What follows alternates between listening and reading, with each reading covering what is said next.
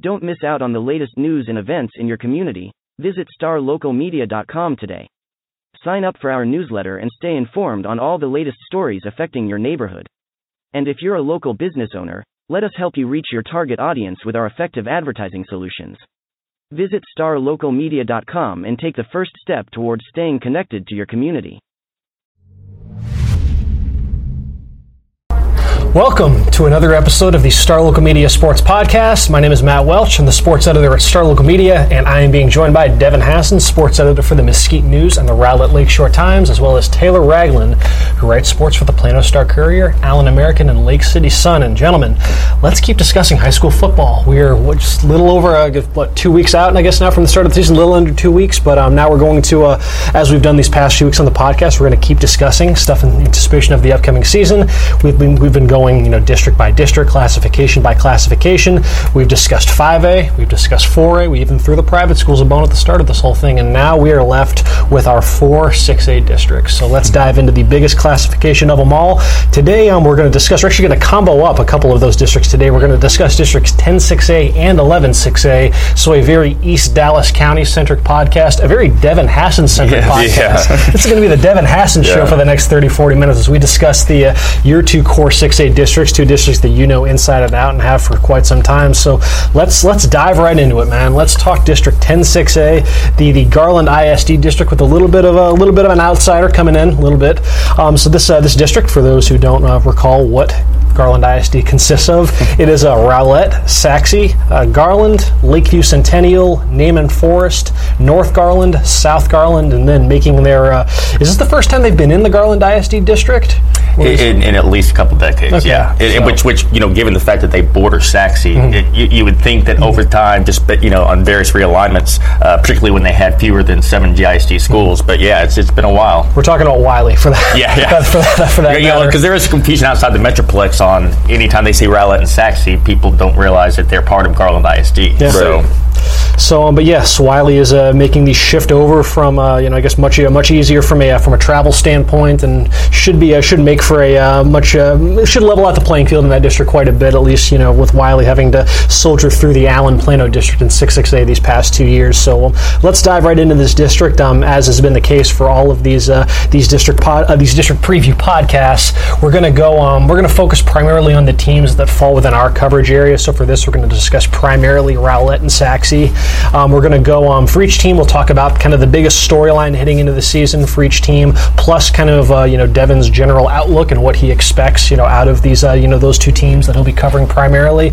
And then um, once we're done with that, then we'll look at some more district-wide uh, projections. Some we'll give you one game to watch, the key game to watch out of District 10 6A, and then round it out with um, you know Devin's projected top four. Who does he think is going to make the playoffs right now as the as the season gets underway next week? And then we'll do the entire thing on the back half of the podcast talking about 11 6A. So let's uh, let's start with the uh, the defending district champion, the Sachse Mustangs. Devin, just talk a little bit about Sachse coming off their best season ever. Um, what is the biggest storyline as they try to build off of that uh, that miraculous 2017 season? Well, like you mentioned, they, they raised the bar last ye- that's last season, making it to the regional semifinals for the first time in school history. That was their expectation. I mean, that's they entered the year with those kind of expectations. Just a ton of Division One talent over there, and they lived up to it for the most part. And and were a nearly mid stage that miraculous comeback in the semifinals against Pflugerville Henderson to uh, to make it to the regional finals. Uh, so I think the big storyline this year is how do you replace that talent and particularly at quarterback. Uh, Jalen Mayden was a three-year starter. He's now at Mississippi State. Uh, just a, a dynamic playmaker, but and really a guy who took the reins, you know, from his first start his sophomore year. They don't have Jalen May. I mean, they lost a lot of talent, but Jalen Mayden was kind of the guy that, that made that team go, especially on offense. So I'm really kind of curious to see how they tailor their offense around uh, the, the. There's plenty of good parts, but how they tailor their uh, the offense around what they have returning. Uh, Anthony Beltran was the backup last year. He wasn't asked to do much. He mostly came in on mop-up duty, and you know they're up by 50 points a lot of times when he comes in. So he basically his job was to hand the ball off. So you know he got he has a, a full off season of work. Uh, they've worked a couple other kids in there as well. That you know if, if that's not the answer, that may step in. Uh, whoever does take snaps is going to have a ton of talent around him. Uh, they did graduate Christian Cole, who was the offensive player of the year last year. Uh, you know, rushed for 1,700 yards. But what they did is they slid uh, they slid Miles Nash from wide receiver to running back, and Miles Nash is, is a shorter guy in stature, about 5'8", but just an absolute burner, uh, playmaker. I mean, he was he flashed that last year playing wide receiver. Uh, expected to be the lead back. There's, they're also going to line him up in the slot, mm-hmm. so they're going to take advantage of his pass catching abilities as well. So uh, Miles Nash, you know, is going to be kind of one of that, those breakout players I think uh, in the area this year. Torrey Washington was a backup last year that did that flashed his potential as well. He'll get some touches in the backfield. Their wide receiver, they lose Drew Jackson, but they have a a, a, very seasoned core coming back with guys like Derrick Rose, guys like Trent Dean, guys like Cameron Cromer.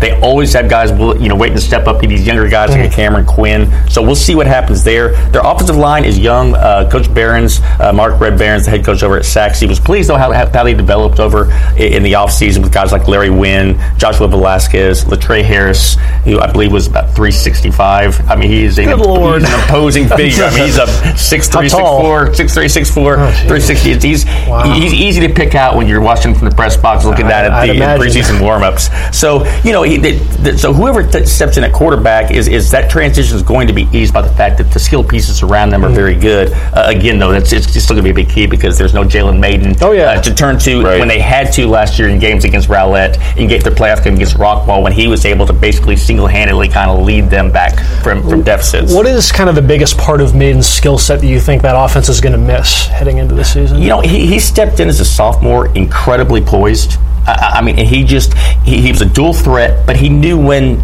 to, to, to, take off. He knew when to stay in the pocket. You know, you don't see that from a lot of sophomores, and certainly by his senior year, he had that, you know, down really well. Um, you know, he just kind of had that sense. And I mentioned the Rowlett game last year. You know, there, there, were games where he didn't have any carries. There were games where he didn't attempt a single pass. Um, it just it all dep- depended on how the game went, how what the game plan was. But when he needed to, he knew when to you know put the team on his shoulders. Mm-hmm. And so I think that's the that's the that the element they're going to miss most is just his leadership and just kind of his instinctiveness there. You know, taking snaps. What do you think the odds are on another hip hop track being recorded by the uh, by the players this season? Well, I, I don't know because uh, I think Jalen was one of those that was on the track last year, so I, I, don't know how many of their of their they're just going to carry it down. They're just going to pass it on down to the underclassmen. That, uh, yeah, I mean, become I, a program tradition. It, you know, it, it may be. Yeah. You know, it's uh, we'll see what happens. I, I, don't think any tracks are going to be laid down real early, but uh, you know, if we get if they, they get to be seven or eight, no, hey, um, then, then, we ha- we may have a maybe a wrapping up these games at halftime like they did. I don't know. Yeah.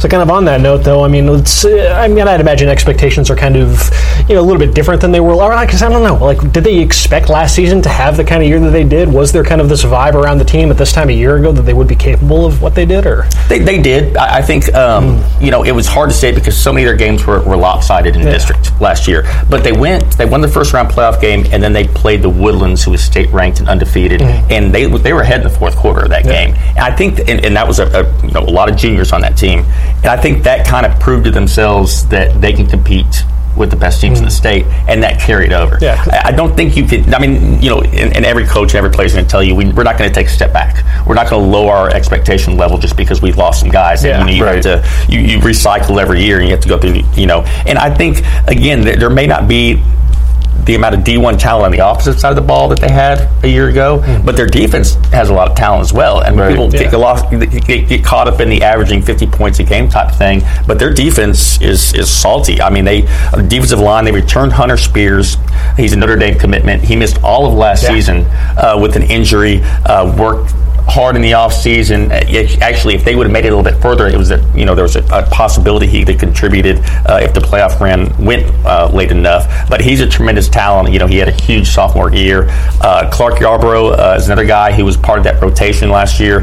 Uh, Josh Stafford got some snaps, and it was really tough to break into that defensive line rotation. I mean, they have four right. guys that went to college, you know, based you know off that line, and obviously Hunter Spears is committed to Notre Dame, so it was a tough rotation to break into. But both those guys. Um, were contributors. Their linebacker core should be good. Uh, Bryce Robinson is a Texas Tech commit. Uh, Matthew Carter was one of their, I guess, their primary backup running back last year and, and did a really good job, but he's actually being moved over to kind of a rover position mm-hmm. on defense this year. Uh, their, their secondary should be solid. Micah Buchanan uh, at safety was an all district performer, and Coach Behrens was really excited about Braylon Brooks and PJ Barber, his two cornerbacks. He thinks that they could be the, the, the best, I guess, set of cornerbacks that Sachse's had in quite some time. that was the thing that kind of struck me. Not knowing a whole lot about Sachse and not mm-hmm. being here last year, um, they returned just nine starters, I think, um, at least as far as Dave Campbell's, you know, their listing of, and it, it's not as many as you know we see some teams with obscene numbers, 15, 16, 17 yeah. starters coming back, but it seems like they return the right starters to be still balanced. You know, looking at their defense and their offense and who they have coming back, um, a lot of time you see teams bringing back less than 10 starters and, okay, well, they're all on offense or, you know, they're all on defense or, you know, there's a huge glaring hole, but it seems like they're still pretty well set up across, you know, all 22 uh, starting positions with guys moving up and all that kind of stuff. So for a team that loses obviously a, a QB and, and, a huge talent, but brings back enough to, to still be pretty pretty balanced. And yeah, and, and you know it's um, they they employ a lot of rotations anyway. Mm-hmm. But I guess if there is a benefit to being up 51 nothing in the third quarter right. is you, yeah. you rotated yeah. a lot of guys. You get to build that depth. These, these guys, yeah. these sophomores and whatnot, um, these guys who were quote unquote on the second team, third team, they got a lot of snaps last year. Absolutely. Right. And so, you know, that experience is going to pay dividends, you know, hopefully for them this year. As um, So, as far as just kind of an outlook, though, I mean, with what they accomplished last year, advancing to the regional semifinals, do you do you foresee a similar run like that this season? I mean, just I mean, I would assume that you know they are still probably the the odds-on favorite to repeat out of that district. But as far as kind of big picture expectations, at least from your vantage point, what do you kind of see out of Sachse?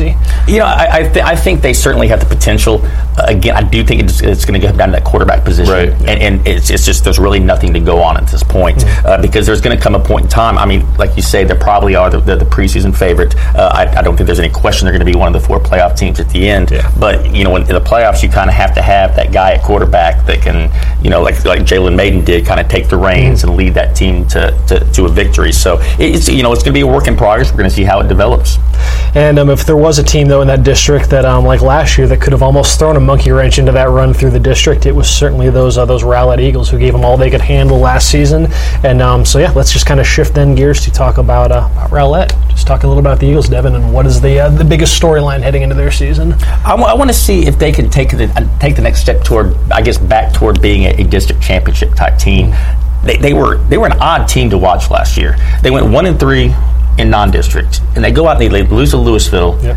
and you kind of scratch your head. But then they come right back and beat Rockwall, a very good Rockwall team. Which, you go, okay, maybe, maybe, this is the, the real Rowlett. Yeah, that result still looks confusing now in hindsight. yeah, and, and, then, and, then, they, they lose their next two, and you just kind of you don't know what to make of that team. And, and then they kind of they took care of business, but it wasn't like they were just overwhelming people in district, and you thought, oh gosh, here we go. They run into Sachse. I think yeah. that you know, I think it was eight no against four and four or something like that. And, and Rowlett's up 35-21 in, in, the, in, in, the fourth quarter. before Sachse was able to rally with 21 points late. Mm-hmm. So it was really confusing, especially as someone who, who did see that Rockwall game and who did see him at, at other times, you know, kind of look like they're trying to find themselves, but then saw how they played Sachse, and you just kind of go, okay, which where's the real? You see the potential, but yeah. what's the real team?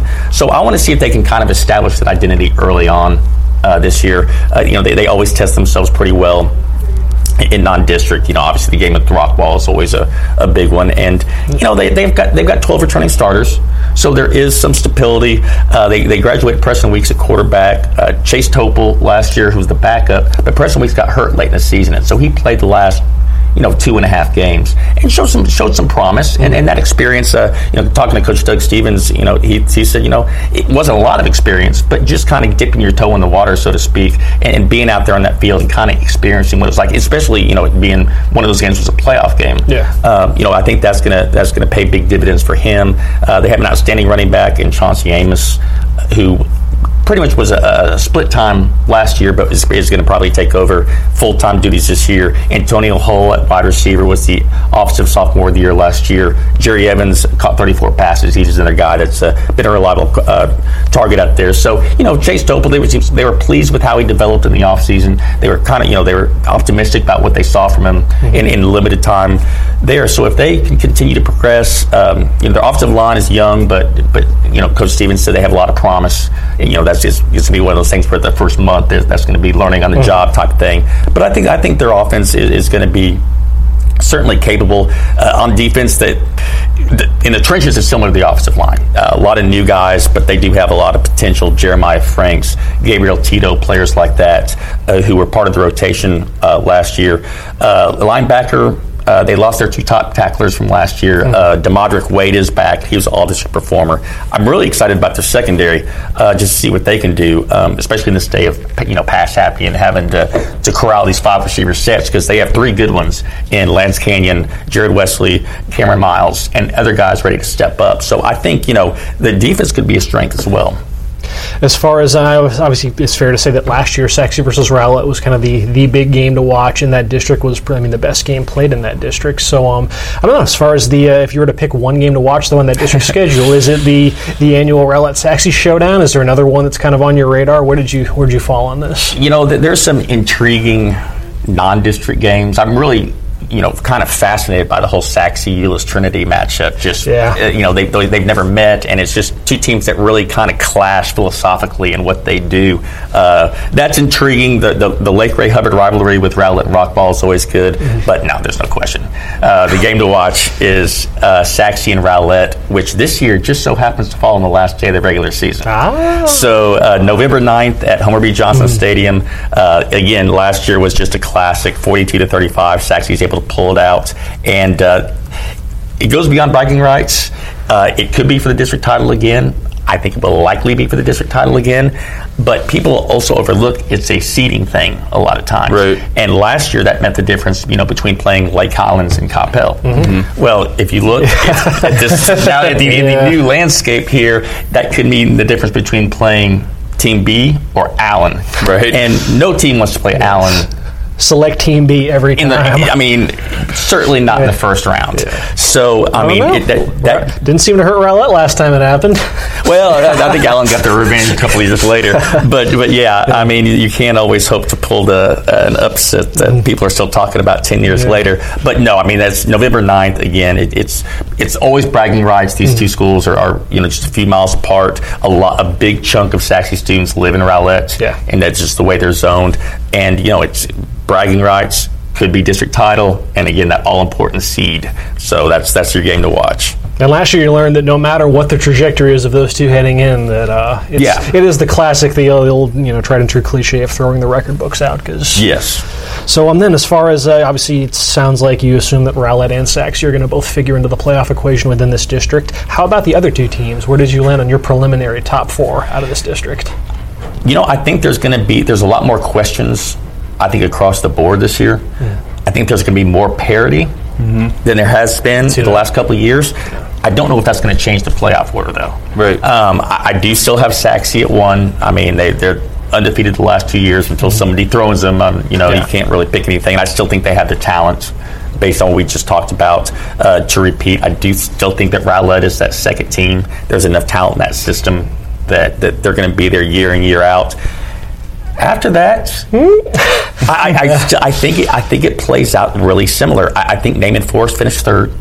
Uh, they're they're a playoff team back to back years after a long drought. They returned 16 starters. I was going to say they bring back a lot. Yeah, And, and they they run the wing T. And I know we've talked about on other podcasts how difficult that Yeah. is When you don't for see it teams every to week, for yeah. because you know they just you just don't see it and trying to implement a strategy to slow that down in, in one week is is really tough. And they return three. They, they have a new quarterback this year, but they return three key cogs in Jordan Bowes, Lemuel Adams, and Donovan Lee.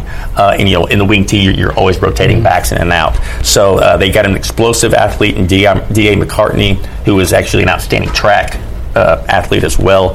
Their defense again has eight starters back, and that was kind of their backbone. You know, they grind you with those eight, nine, ten minute drives on offense, keeps the defense fresh. But then the defense does a good job of getting that you know the oppo- opponents you know right back off the field. Some of these guys, which is kind of a rarity in six A, uh, Bose and Lee, for instance, play both ways at linebacker. So. Um, that's part of the reason they wrote they rotate them off so often. So I had them third, uh, slight edge over Lakeview. I'm really concerned. Or I'm really not concerned. I'm really interested to see what Lakeview does, and specifically Camar Wheaton, uh, who came in as a freshman late last year, rushed for 439 yards against Jesuit in their playoff game. Again, as a freshman, uh, went medaled at the state track meet in, tra- in the 200 meters. Just speedster. He's going to be the featured back this year. And I'm really curious to see what he's what he can do uh, given that featured role. Jared Adams is back at quarterback. Again, 12 starters overall. So I think I give Lakeview the edge on fourth. I know Wylie, Yeah. you know, coming into the district, I know they have a good quarterback in Rashad Dixon, Donovan Ollie at wide receiver. I don't know if they have enough overall, though.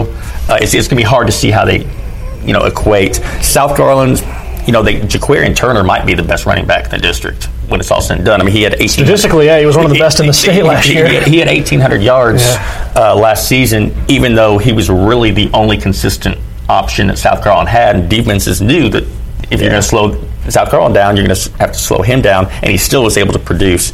Garland, North Garland, North Garland's kind of been on an uptick of late. Mm-hmm. It just hasn't always translated into a lot of victories.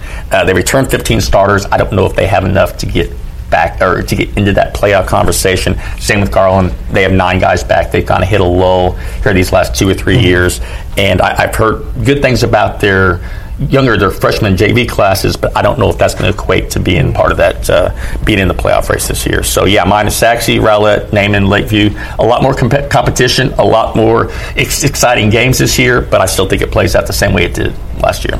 That's a look at District 10-6A. Obviously, got another district on on the uh, on the docket for Devin to uh, to wax philosophically on. We'll give you a chance to catch your breath as we take a break, and then once we come back, after a word from the sponsor, we will touch on District 11-6A. Today's Student Athlete Spotlight is brought to you by Bavarian Grill, authentic Bavarian food and beer garden. Listed by the Zagat survey as the highest rated German restaurant in Texas for 12 years in a row. 12 years! That's three presidential terms. Uh, you can enjoy traditional and authentic spring favorites now, everything from appetizers like slow roasted ham hock and potato pancakes to entrees like bratwurst or breaded schnitzel. Uh, bring your whole family for lunch and dinner. They are open Tuesday through Saturday, located off Parker and Highway 75 in Plano, Bavarian Grill. And now, let's get back to the podcast. And let's continue with a look at uh, District 11-6A. We're going to shift a little bit further out east and talk about uh, some Mesquite ISD action. Show those schools some love. Um, for those who do not know, District 11-6A of this year, very similar to the one last year, minus uh, Tyler John Tyler, which is down in 5A. Um, the other seven teams are still intact. Uh, you got your Mesquite ISD trio of Mesquite, Horn, and North Mesquite. Still got the Longview, uh, still got Longview, I should say, uh, the two Rockwall schools, Rockwall and Heath, and Tyler Lee as well to round out another, which should be another very fascinating, very competitive edition of District 11 6A football. Um, let's start in Mesquite ISD. Let's start with the um, the original Mesquite High School. So talk about the Skeeters, Devin, and just what is the uh, as they enter year number two under uh, under Jeff Fleener. What is the biggest storyline for the Skeeters? improvement. it's uh, you know they, they went one and nine last season. There's always a transition period anytime you have a new coaching staff come in, uh, particularly one that came in kind of late in the process. You, you know they didn't have a lot of time during the spring to really implement fully what they wanted to do. And talking with Coach Fleener, his main priority from the moment last season ended was to get stronger. He said, he, and he didn't mince words. He said we were physically not able to match up with other teams last year. He said so that was our focus was to win in the weight room in the off season, and he was really pleased with the team and the effort they put in to, to following through, to buying into what the coaching staff was selling. So I think you'll see a team that's much more prepared this year. Mm-hmm. And uh, again, you know, we'll have to see that they, they did their part uh, of the off season in terms of, of what the coaching staff asked them to do. Now, it, now we'll see what you know how that translates to success and to improvement in their on the field play. It'll be curious uh, to see what they do on offense. They have a new quarterback. Arturo Flores is projected as the as the starter. Uh, he's you know, he did some good things in the spring. They have a kid named Dylan McGill, though, who's a junior, who's going to get snaps. He's one of those guys that uh, is a game breaker. I mean, he can play different positions, but they just need to find ball, a way to get the ball in his hands. So expect to see a lot of him early on in the season as well. Cantrell Ray Jackson was their leading rusher last year. Ladarius Turner uh, was another guy who contributed in the backfield. They're both back, so they have some experience in the backfield. The receiving core, if they can get, if you can find a quarterback that can get them the ball, uh, could be pretty dynamic. I mean, Devin Davis is a, is a college prospect. He's a 6'4 kid, uh, can go up and get the ball. Uh, Jadarian Smith was one of their better players last year. DeKetrick Smith is a, a, a guy that's, um, that's kind of opened some eyes during the spring. So they, get, they have a nice set of wide receivers.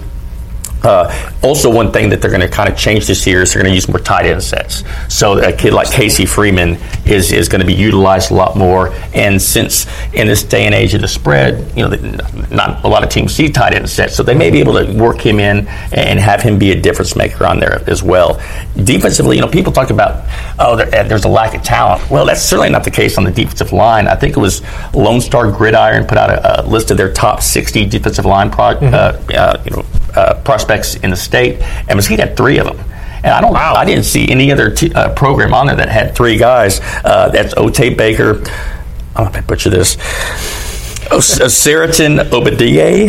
I'm sorry if I, if I got that. Apologies, Yes, yes. And Jackson Turner. All three of those guys made the list. Jackson Turner's kind of their nose guard. He's the one that plugs up two blockers at a mm-hmm. time and really frees it uh, frees it up for those two guys on the ends uh, to make plays. And I mean, these guys were garnering college attention uh, last year. Still, you know, they're going to be co- probably three D1 kids on that defensive line, and that has a chance to really kind of set the tone, especially when you're trying to over you know overturn a one and nine season. Uh, linebackers are young. Uh, they got guys like Alec Rice and Jaden Brown. Um, and their defensive backfield, I think, should be much improved. Uh, Desmond Hall, Gary Green are guys that, that contributed last year. And then Chris Henry is, is a guy to keep an eye on that the coaching staff, they named him Blur because he has a they'll be watching film mm-hmm. and all of a sudden they'll just see this blur shoot into the screen um, and just close on the opposing on the running back mm-hmm. on the opposing receiver. So they think he has the potential to be a big time playmaker for them.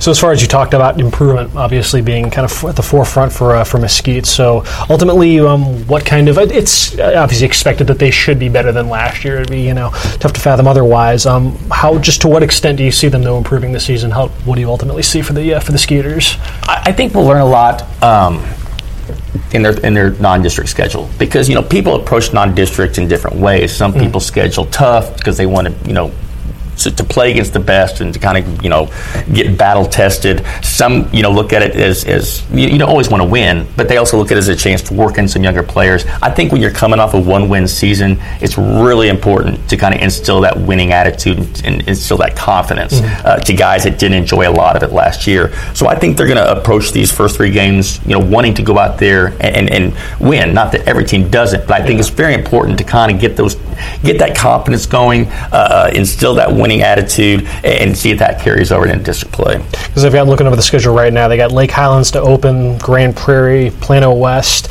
um, LD Bell. So as far as I mean, there's it's, it's winnable games. I mean, you know, it's you know, so so you know, if, if they can come out of there two and two, even uh, you know, just get just get that taste. You know, just give these kids a taste of winning. I think that could carry you know carry forward mm-hmm. a long way in the district.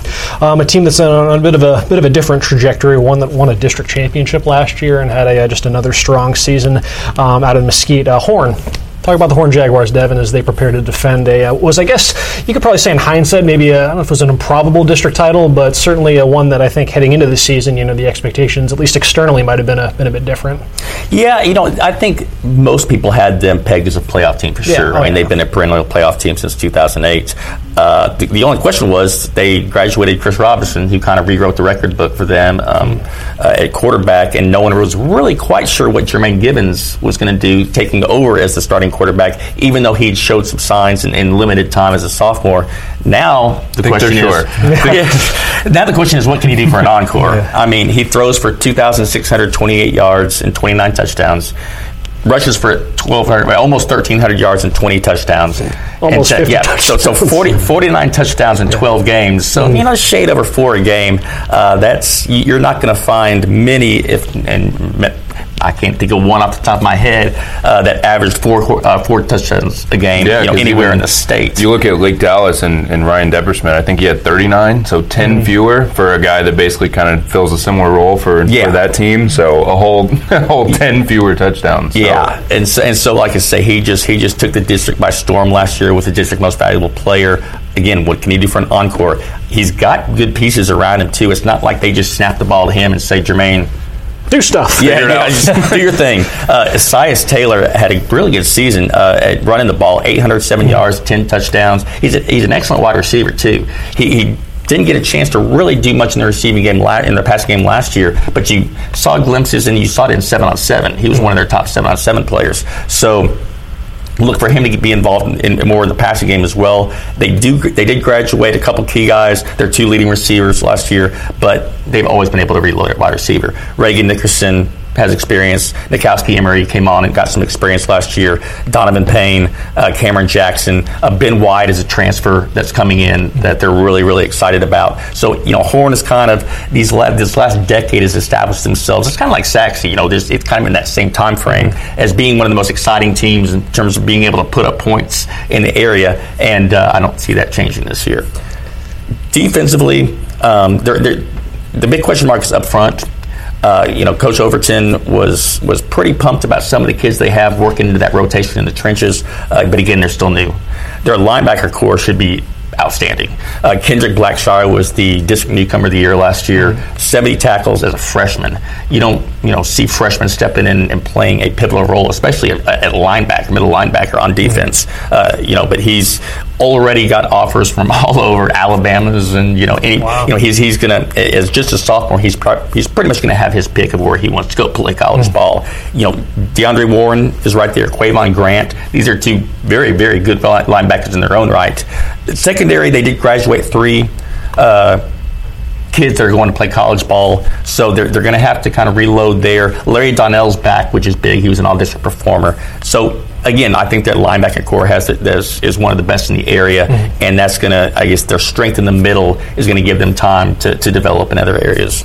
And of course, you know, Horn always schedules a tough non-district schedule. And as far as you know, you mentioned some of those areas where, um, like the defensive line, where they maybe not not entirely sure what they might have, and then you look at that opener against Allen, and that'll, I mean, that'll test you right out. Yeah, yeah, right out of the gates. when, when, your first two games are against reigning state champions, yeah. they, because they follow that up with Highland Park. Yes. So yeah, it's uh, you know, and, and Horn is not shied away from tough no, district match, non-district matchups, and it's gotten them ready. I mean, there's there's been years that you look at their their record at the end of the season, you kind of think, why, you know, is, is, this one of those five and five, six and four teams going to the playoffs? But when you look at who their first three or four games are, mm-hmm. were against, I mean, they could be one and three and still be considered one of the best teams in the area you know, just based on who they play. Let's look at uh, North Mesquite, a team that's kind of in a spot that uh, I guess you could say that Mesquite was in at this time last year as they acclimate to a uh, to a new head coach, one that came along you know, a little bit later in the um, in the offseason, in Tim Seder, former uh, former Dallas Cowboy. Um, talk a little bit about the Stallions, Devin, and just kind of what the biggest plot line is entering their first year under Coach Seder. you know, developing an identity. It's again that it's the same. Um, you mentioned the Mesquite uh, you know, with, with Coach Fleener last year. Mm-hmm. You know, Tim Seder's familiar with that program. He was the defensive coordinator, assistant head coach at Horn for the last five years. So, you know, he's seen from across the way mm-hmm. uh, kind of what that program is about. But and again, it's just that transition. You got to implement a whole new, you know, culture, a whole new program. So it doesn't help that it only has ten starters back either, mm. especially only three on offense. So they're going to be breaking a new quarterback. Uh, Kamari Thompson might be that person but you know, I think they're going to look at several different guys. Juwan Clark was was a very nice running back last year. He'll settle into that uh, lead role this year uh, with Latavian Larry having graduated.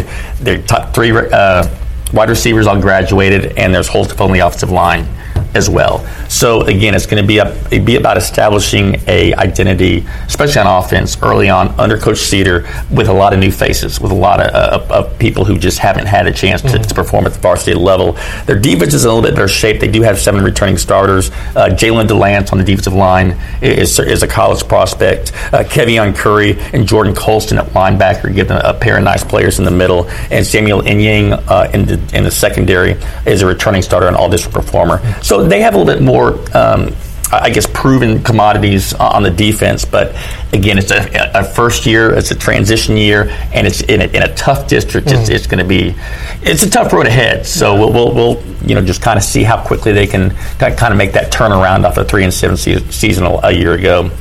Um, as far as I totally forgot to ask what your outlook was for for uh, for Horn, so let's let's just combo up those two. Just talk a bit about just kind of your uh, your preliminary expectations on what you feel it can be accomplished for both Horn and North Mesquite, two teams that are probably going to be at you know it's fair to say probably at different ends of the uh, of the 11-6A spectrum, just yeah. based on circumstance. Yeah, you know, Horn certainly the expectation is, is to make the playoffs. I mean, they're going for their 11th straight playoff appearance. They have the longest active Mesquite ISD streak in terms of doing so, and there's no reason to think they can't. When you return the district mm-hmm. MVP Jermaine Givens and, and the pieces around him, uh, you know, they're, they're, and they're not going to be satisfied by just making the playoffs.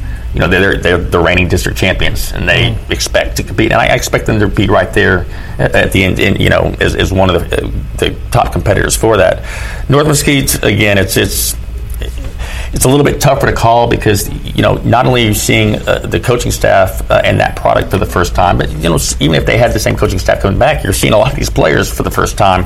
It's, it's just a tough district to navigate. Yeah. If they can, similar to Mesquite, if they they can pull off a couple wins early on, kind of build some confidence. You know maybe they can catch a kind of ride a wave of momentum. Uh, you know pu- pull an upset or two and, and get and work their way into the playoff conversation. But it's just going to be really tough in, in, the first year. Are they having to adjust much uh, to, as far as the schemes? Is Coach Seder coming in and just kind of revamping the uh, the system, or just?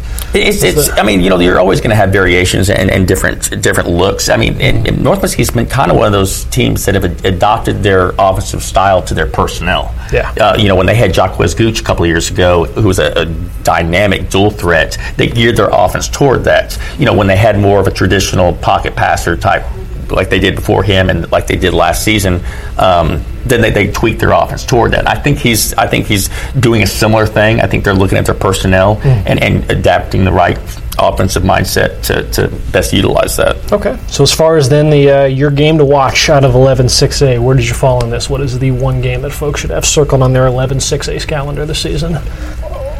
October 12th. Okay. Horn at Longview. Um, I'm not going to say that's going to be uh, a de facto district championship game because I have made that proclamation on some other games to watch. But it's certainly going to be a, a, big player in, in, who wins that district title. Uh, it's at Lobo Stadium, which is one of the true home field oh, advantages yeah. out there, and it's a place. It's almost akin to Highlander Stadium, where Highland Park plays, to where it doesn't matter. The, the ball just seems to bounce Highland Park's way when they play at home. And the same thing tends to happen, or coaches will kind of mention it. the same thing tends to happen out in Longview. You know, it's mm-hmm. and it's, it's a tough place to play for, for, especially for the local teams, because you know it's a three-hour bus ride to get out there, and then they pack that stadium. You know, they sell out every week, and it's you know it's, it's really an incredible, incredible atmosphere every time they play. But yeah, October 12th last year, that was kind of Horn's um, coming out party was in that district opener. Uh, they just took advantage of a slew of Longview turnovers, ended winning 52-34, and uh, that was really ultimately the difference in them being able to hold off Longview for the district championship. And Longview is not used to losing district games. Period. I mean, they they won 10 out of the last 12 district titles, and they're certainly not used to losing to Mesquite schools since 2004 when they really kind of became a fixture in that district. It has been every year, but they've been for, for a majority of the time they've been in that district with the Mesquite schools. They're 26 and four against Mesquite ISD. So they're not used to losing to Mesquite, and they're certainly not used to being drubbed like they were last year. I mean, they were down, I think, 42 to 10 at the half. And I mean, just reading their social media, they were just, the Longview folks were just going crazy because they just didn't know how to act. Um, and so, obviously, like I say, it's, it's going to be huge as far as the race for the district title. But you add in the revenge factor that Longview, they they're that game has not been erased from their memories, and they are going to want revenge. And it's a home game, and they understand the importance of it in the big picture anyway. So that's that's the one I'm really looking forward to. You mentioned um, just that home field advantage out in um, out in Longview, and I remember back when I first started the paper, my first season covering high school football was in 2009, and that was right um, fresh off Allen's first ever state championship. And then the following season, that 2009 opener was at Longview. Oh, okay. And sure enough, after the uh, the uh, the thrill of victory from 2008, right out of the gates, they're dealt a 28-25 loss at Lobo Stadium. So it's legit, yeah. yeah no matter the caliber of the opponent. So, um, so yeah, that's uh, obviously yeah, Horn and Longview definitely a, a, very worthy candidate for the biggest game in 11-6A. As far as the uh, your top four out of this, uh, which should be another competitive district schedule, um, obviously John Tyler won't factor into the mix this year, so it might you know open things up a little bit. But just kind of how do you uh, how do you foresee the top four in this district shaking out? You know, I, am going to roll with you know the, the, I guess it's it's maybe a cop out, but until you're dethroned as champions, mm-hmm. you're still the champion. I, I do think that that Horns it's, it's going to be tough. I mean, there's three. I think Horn, Longview, and Rockwall. It wouldn't surprise me if any of those teams uh, won the district championship. But I, I, think Horn again, and I think Jermaine Givens is that difference maker. I think you know they have the pieces around them. I think their defense is going to be solid. I think their skill guys are good. But I think Jermaine Givens. I mean, he, he's the reigning MVP. Wouldn't surprise me if he wanted to again, I, I, just I think that they are the team to beat, and I think they certainly have the tools to um, to defend that title.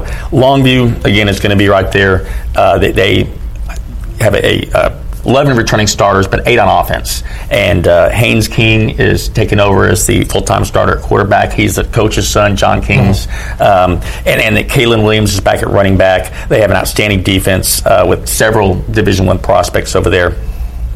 So I look at them uh, for them to finish second. Rockwall, again, as always, always have an explosive offense. Uh, Jacob Clark is back as a returning starter at quarterback. Jackson Smith the wide receiver was one of the most impressive players I saw all season long last year. I remember you raving about that kid at the start of last year. Yeah, I mean, it, it was just there's you know we, we're supposed to kind of keep quiet and some some members of the press do that better than others. I think I pride ourselves yeah. on, on actually being pretty professional yeah. up there. Yeah, no cheering in the press box, too. yes. I mean, there's there are some areas of the state that get a little bit vocal. I'm not going to point out who, um, but Jackson Smith was one of those that even when you're trying not to make, you know, you just kind you can't help yourself. Sometimes just kind of going, God, did you see that? You know, I mean, just, just I mean, he was just that kind of, uh, of athlete. Uh-huh. So. I have, I have Rockwall third, but again, that top three is so close; it's so hard to call. But I Horn, Longview, uh, Horn, I mean Rockwall, and then fourth I have Tyler Lee. Okay. Uh, I think it's going to be. I think Kurt Traylor has has a, has a, track record of success everywhere he's been as an assistant, and you know that Tyler Lee program had been in such turmoil with coaching changes over the last five years. He came in, he added some stability. They have an outstanding running back in Ladarius Wickware, who's going to be a three year starter. And if you look at their offensive line, they have four returning offensive linemen mm-hmm. starters, and they're big and they're good. And so when you have a, a seasoned offensive line like that and a talent like Ladarius Wickware on running back, I think that's that's enough. If their defense could do enough, I mean, I think that's enough to give them a slight edge over over Rockwall Heath, mm. Mesquite, North Mesquite. Alrighty, well, that is a look at District 11 6A. That'll just do uh, that'll do it for this edition of the Star Local Media Sports Podcast. We've got two districts left. On Thursday, we'll be back to discuss District 9 6A. Um, and in the meantime, folks, Devin, obviously, very much appreciated for carrying this podcast and. And uh, stopping by. Taylor, you the same. Folks, we'll be back on Thursday with another edition of the podcast. You keep enjoying your week, and we will talk to y'all later. Looking to hire top talent in your community? Look no further than starlocaljobs.com. Our platform is specifically designed to connect local employers with qualified candidates in their area. With starlocaljobs.com, you can easily post job listings tailored to your specific needs and requirements. Our platform is user-friendly and offers a wide range of options to help you find the perfect candidate for your open position. Plus, our job matching algorithm ensures that your listing is shown to the most relevant job seekers in your area. But that's not all. StarLocalJobs.com also offers a variety of resources to help you throughout the hiring process. From candidate screening to interview tips, our team of experts is dedicated to helping you find the right fit for your company. So why wait? Join the thousands of satisfied employers who have found their ideal candidate through starlocaljobs.com. Post your job listing today and start building your dream team.